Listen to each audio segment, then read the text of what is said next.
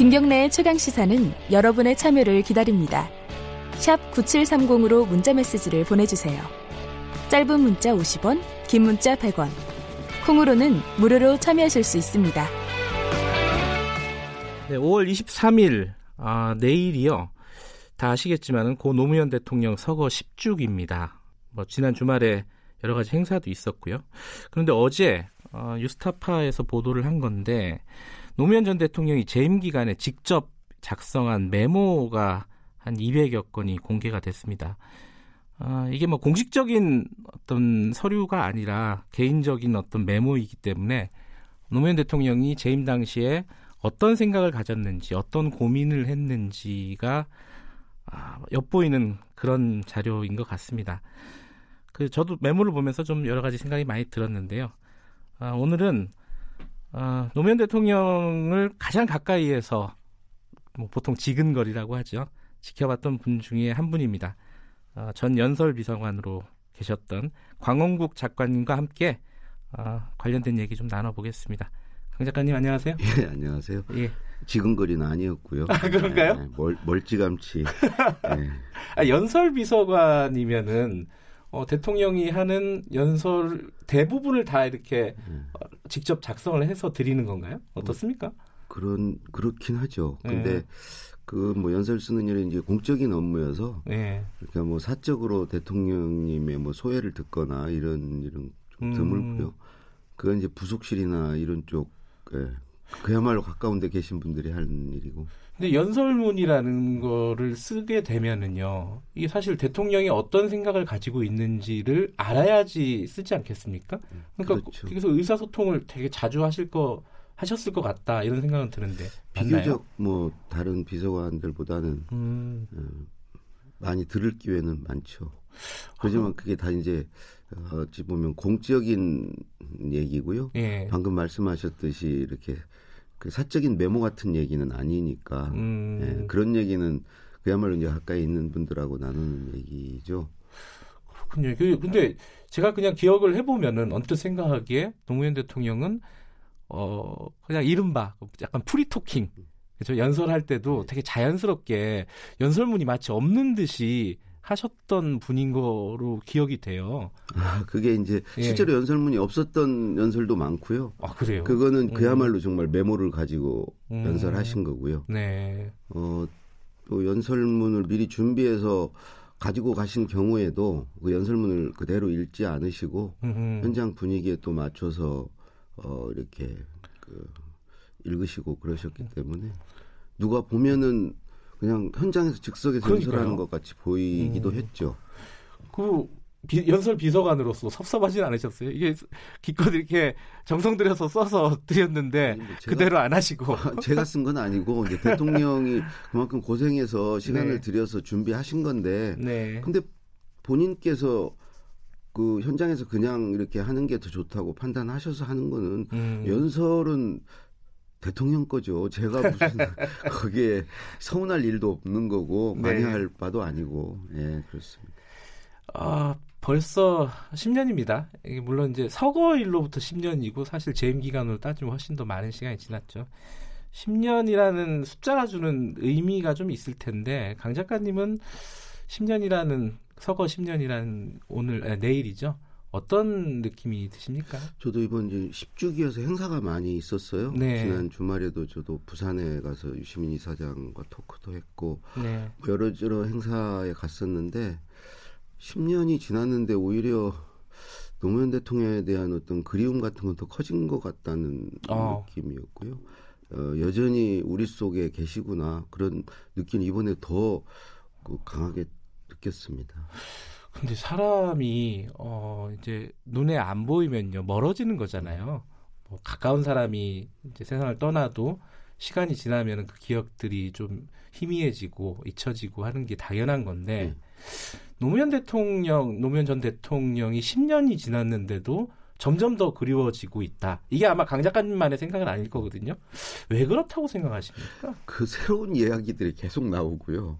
그 또 얘기하신 거에 대한 해석들이 더 깊이 있게 들어가고 음. 그러니까 그만큼 그분이 그 자기를 많이 보여줬다는 거고요. 그래서 본 사람이 많기 때문에 이야기가 많다는 음. 거고 다른 한편으로는 그분의 생각이 깊었다는 거죠. 네. 그 깊은 생각에 대한 해석이 처음에는 잘 몰랐는데 아하. 이렇게 세월이 흐르면서 시대가 바뀌면서 네. 그걸 다시 끌어내서 이 시대에 맞게 또 또 다른 해석을 계속 낳고 있기 때문에 네. 어 계속 회자될 수밖에 없고 잊혀지지 않는 것 같습니다. 연설 비서관으로서요. 어, 뭐 강 작가님 아시는 분은 다 아시겠지만은 국민의 정부 때부터 사실 그 청와대 일을 관여를 하셨어요. 예. 그때 이제 행정관으로도 계시고 예. 그 뒤에 이제 참여정부 때는 비서관으로 예. 계셨는데 이 김대중 대통령 전 대통령도 연설로 굉장히 유명하신 분이고 명연설가셨습니까? 아, 그거 아니고 그뭐그 그, 그 저기죠 그 원조죠 원조. 원조. 예. 그리고 노무현 대통령도 마찬가지였고요. 예. 근데 두 분의 스타일은 좀 달랐던 것 같아요. 어떻게 달랐습니까? 또 가까이서 보시기에는? 일단은 두 분 다 그 말과 글을 굉장히 그 중요하게 생각하셨고요. 거기에 네. 많은 시간을 들이고 어 하셨던 분들이고 근데 좀 다른 점은 어 김대중 대통령님은 본인의 말과 글을 어떤 역사 또는 기록으로 좀 생각을 하셨던 것 같고 음. 어, 노무현 대통령은 그 당대의 어떤 또 그 현재 시점에서 네. 어, 청중에 좀 무게 중심을 두지 않으셨나. 아, 현장 중심. 그렇죠. 예. 그런 음, 예, 그런 차이가 좀 있는 것 같습니다. 예.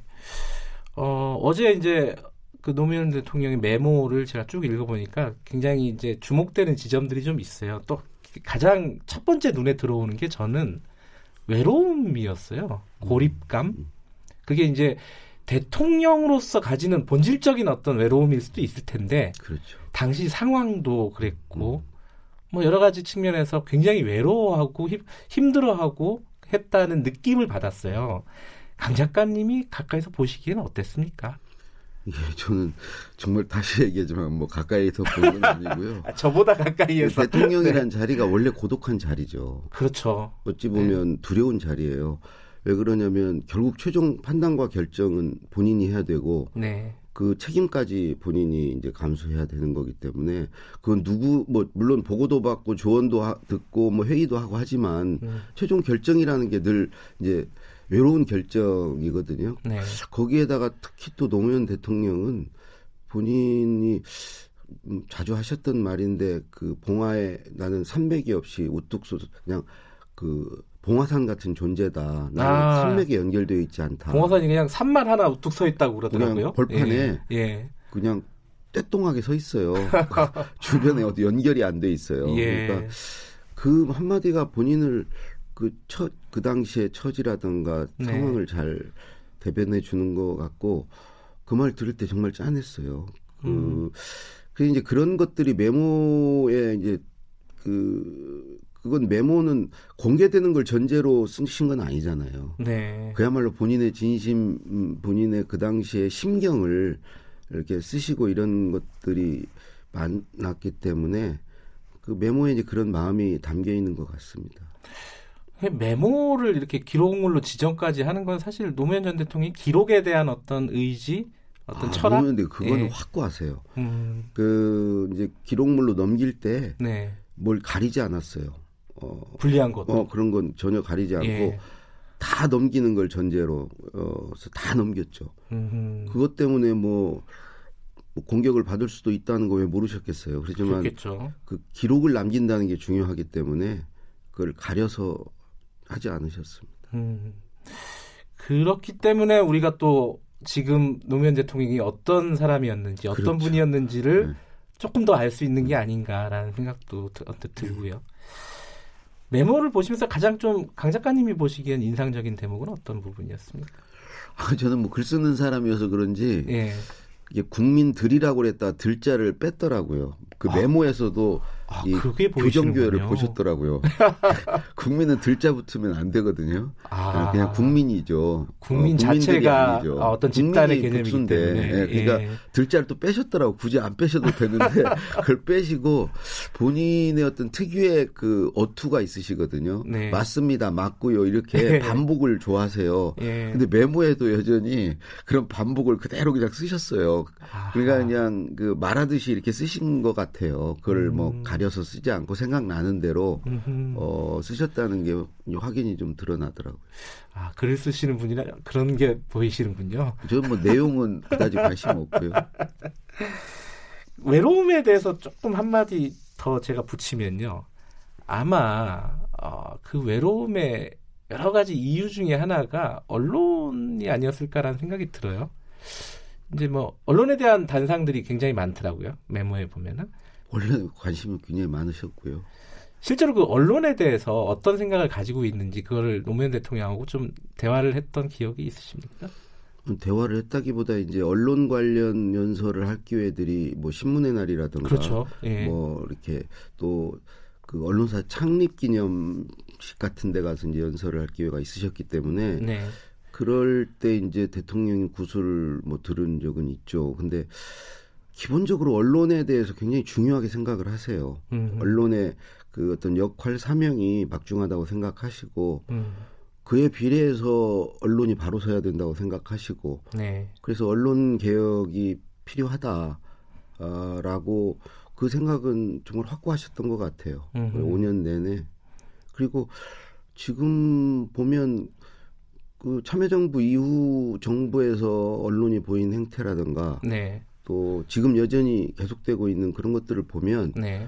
노무현 대통령 판단이 틀리지 않았다. 정말 음. 언론은 중요한 거다. 음. 어, 언론이 어떻게 하느냐에 따라서 대한민국의 미래가 좌우된다라고 생각이 들고요. 네. 예, 그래서 그때 제대로 보셨던 것 같고 어 그만큼 어 거기에 많은 시간을 들이고 고민할 만한 가치가 있었던 일이라고 생각합니다.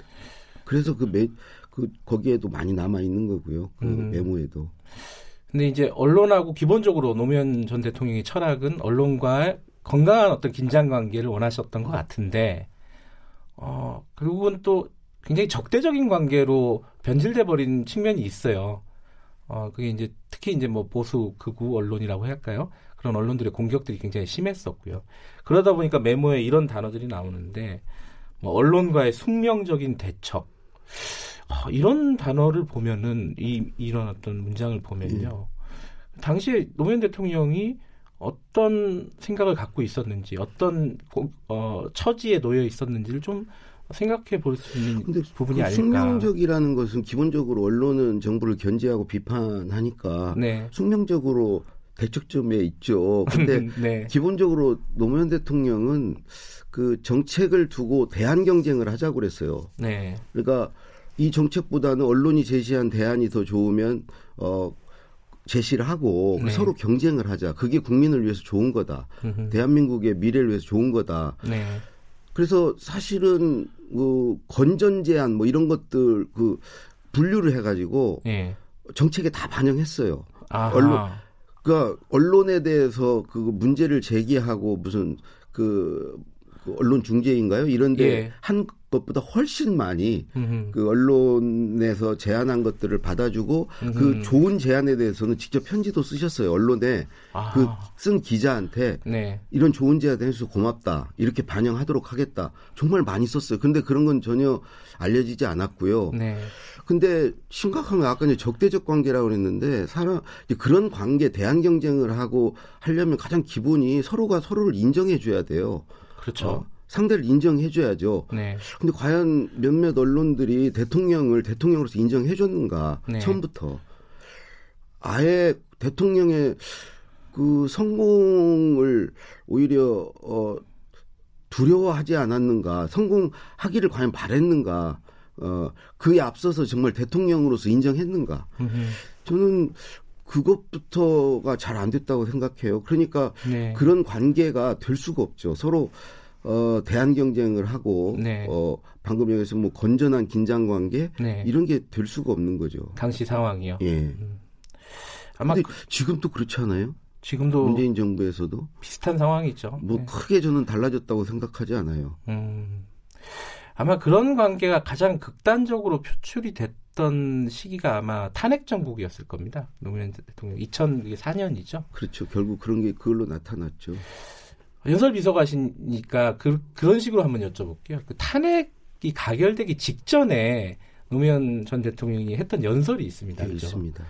그때는 아마 연설 비서관이 연설을 작성한 게 아니었던 것 같아요. 아니 구술은 그러니까 저는 이 치는 역할만 했죠. 어, 치기는 누가 쳐야 돼요. 예. 어, 대통령이 직접 다 쓰지는 않으시니까 예. 대통령 구술을 받아서 치긴 했는데요. 뭐 네. 뭐 거의 뭐 100% 대통령님 구술에 그 내가 뭐 토시 거의 하나 건드리지 않았는데 가장 인상적인 것은 그런 거죠. 내가 지금 사과하면 네. 탄핵 면해 줍니까? 어, 아. 그래서 그럼 사과하면은 봐주고 어, 사과하지 않으면 탄핵되는 겁니까? 음. 그걸 물어봤죠. 그런 사과라면 하지 않겠습니다. 음. 그런 입에 발린 사과 하지 않겠습니다. 네. 음. 저는 그 대목이 가장 인상적이었던 것 같은데요. 그리고 결국 탄핵 당하셨죠. 아, 이 연설의 첫 번째 청중이시기도 하군요. 연설 비서관이. 그죠? 누구보다 그런 먼저. 영광은 있죠. 아. 어, 예. 남들보다 먼저 듣는 거잖아요. 하루라도. 그렇죠. 어, 그럴 때 네. 느낌이 좀 남다르실 것 같아요. 아, 이거는 좀 안 해, 안 해주셨으면 좋겠다. 이런 네. 말은, 이런 생각도 제가 뭐 그런 말 할 위치는 아니고요. 예. 이제 처음에 들을 때 깜짝깜짝 놀래는 경우도 있죠. 아, 놀랬던 경우요? 뭐 대연정 제안을 하신다던가, 예. 뭐, 뭐, 그런 거 큰 걸 말씀하실 때. 네. 그런 말은 처음 듣는 거죠, 제가. 아. 뭐라고 얘기는 못하겠고 충격은 받으시고 그런 상황이었겠군요. 음, 좀, 놀랍죠. 음. 지금 대략 한 10년 지나고 나서도 아까 그 말씀을 하셨어요. 지금 상황이 뭐가 그렇게 많이 달라졌냐 비슷하다라고 말씀하셨는데 근데 그렇게 말씀하시니까 듣는 분들도 그렇고 약간 뭐랄까요 이 허무하다 허탈하다 이런 느낌이 좀 들어요. 우리가 10년 동안 어, 무엇을 이렇게 발전시켜 왔는가라는 생각이 드는데 노무현 대통령이 생각했던 꿈꿨던 세상 있지 않습니까?